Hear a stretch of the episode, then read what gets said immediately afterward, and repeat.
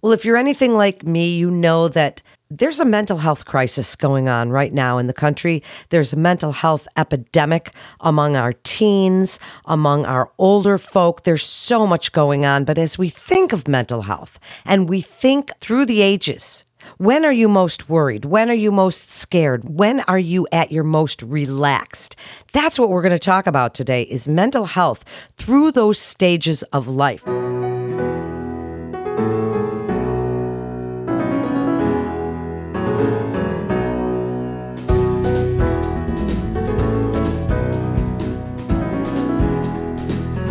Welcome to Say Yes to Good Health with Memorial Hospital. I'm Melanie Cole, and today joining me is Heather Ross and Melanie Sharp.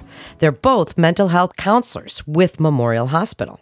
Ladies, thank you so much for joining us today. So, Melanie, I'd love to start with you, and great name, by the way. Great thank name. You. Not many of us around. But as I said in my intro, families around the world are really feeling this stress and anxiety due to COVID and work and school being online.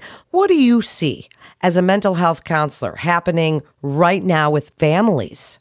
Well, that's a good question. You know, I can talk from personal experience, I can talk from coworkers. We specialize in the geriatric population. So we don't see that as much maybe in our face in our counseling world, but definitely in my personal world. I know that everyone's a little tapped out, everyone's a little burnout from constantly adjusting and changing and adapting. And so a lot of people need more self care and definitely need a break. Well, I certainly couldn't agree more. And Heather, when we're in our 20s, I don't know how old you ladies are, but we tend to think that we have our whole lives to get healthy. And mental health doesn't seem to be top of mind, nor does exercise. And I'm an exercise physiologist, and I remember quite clearly that that was not a first priority. It's a little different today, but as we get older and we're in our 20s, what do you want us to be thinking about as far as our mental health and the quality of our mental health? What you see for people right now, what we should be doing? I think it's important to really focus on self care and that stage of life that's 18 to 40 years old would kind of lump that together into one of these life stages. And that's a, a, challenging time for many.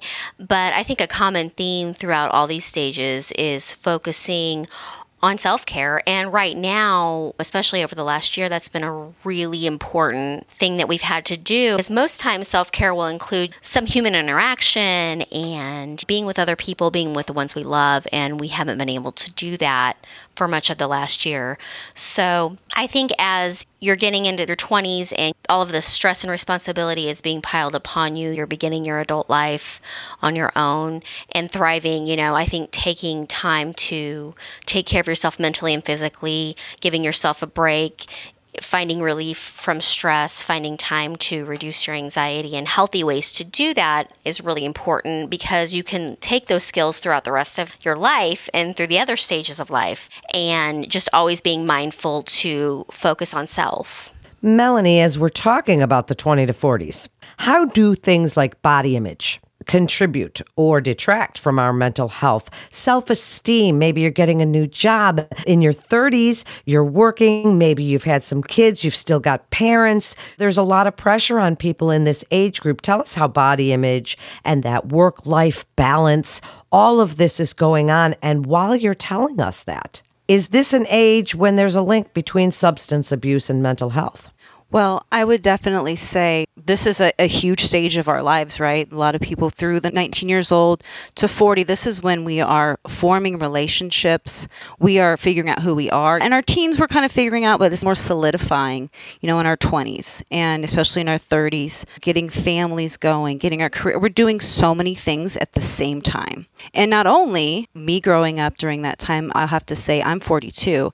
And so I had a little bit of a different experience than, say, the 20 year olds and 30 year olds do now with so much social media. And that comes down to the self esteem comparison. Not just your body, you have to look a certain way because it's projected out there all the time, but also you have to have this perfect family life. You're seeing it on Facebook. And we have to remember we're always putting our best days out there. And I think people get a little lost seeing that and being inundated with it. And so it's just really important to focus on what are real things a family, connection, fulfilling relationships that, again, like Heather said, will carry with you so that you can have more of a satisfying end of life stage.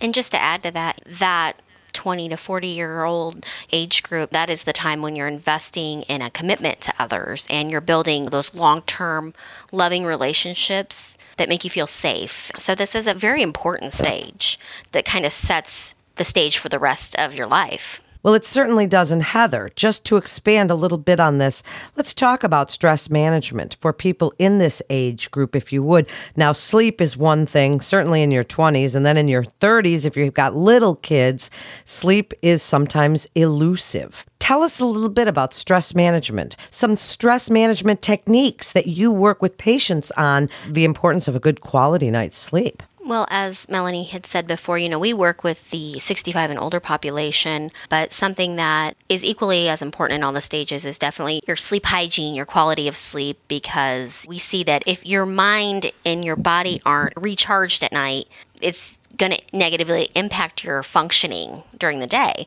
And we really encourage relaxation methods and techniques to use and good sleep hygiene that might include drinking caffeine after lunchtime and not having a TV on while you're sleeping, sleeping in a dark room without any lights on. Maybe you meditate at night or listen to relaxing sounds. We practice guided imagery as, as a way to help relax our minds and bodies. And the great thing now is that we all have access to these techniques through things such as the internet and YouTube. There's all different kinds of breathing techniques and guided imagery, progressive muscle relaxation. These are all very effective techniques to relax our bodies and promote a healthier night's sleep. And as I said, that is going to fuel your mind and your body to function properly and at maximum capacity during the day.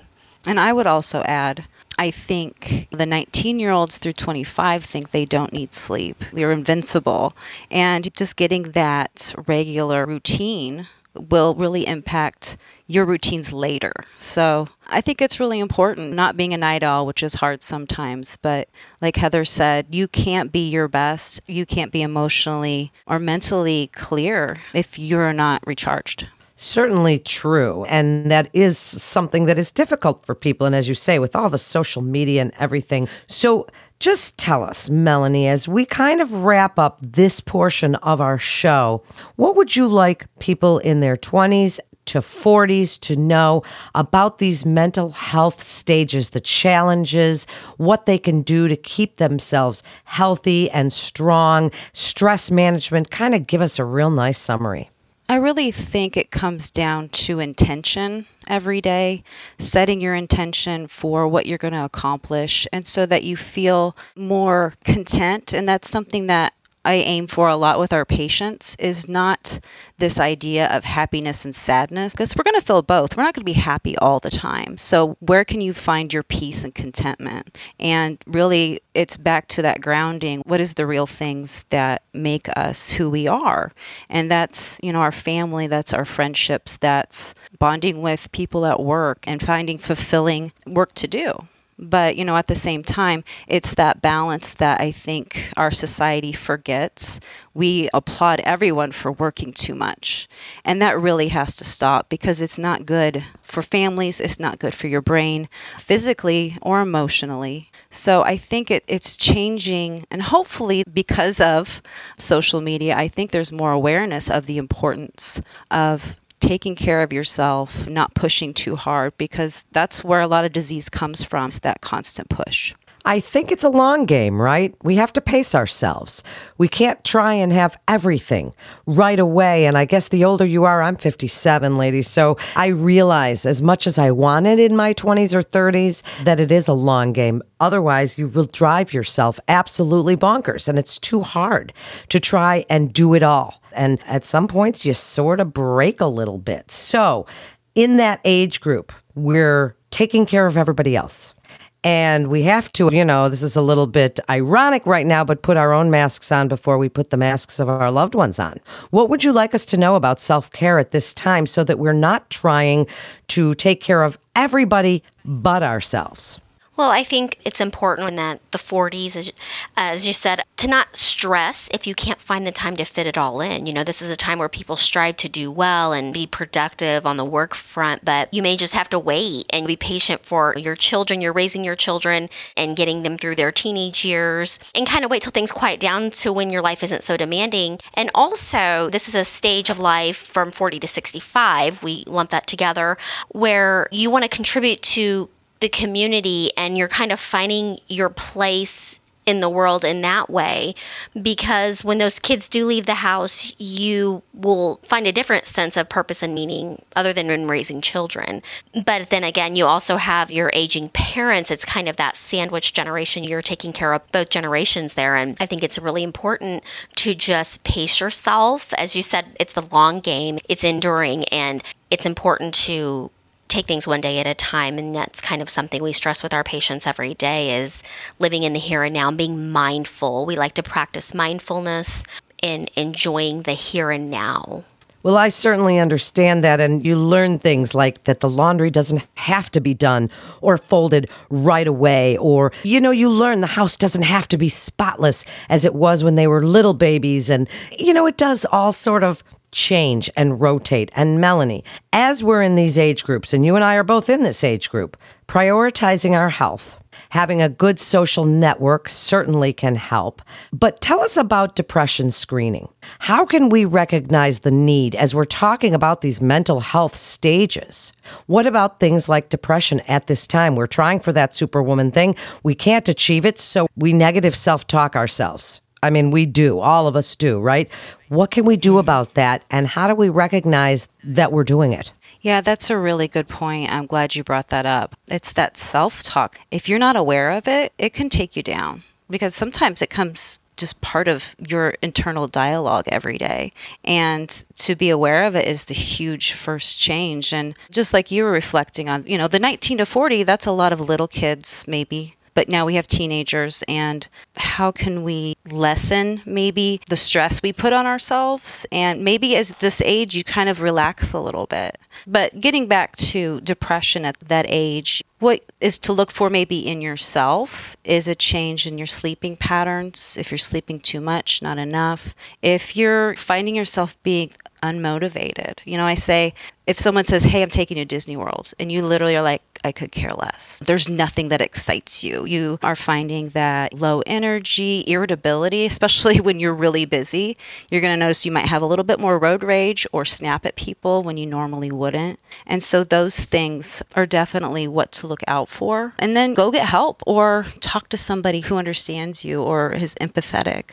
Right. And I think another thing to look out for in regards to the depression is withdrawal, social isolation, and the loss of interest in the things that we once loved. You might see folks doing that, and that's why it's so important for everyone to really understand mental health because we can pick up on our neighbors and our friends who, you know, we may have not heard from for a while, may have not seen for a while. We notice their behavior changing. Maybe it's a loved one that is isolating and I think it's mm-hmm. important to reach out because some folks just will not reach out and it really takes that helping hand or someone to recognize that to get them maybe into treatment or get them to talking to a counselor and kind of helping them through that rough patch. And I also wanted to add too that I think this is something that's kind of looked over as well.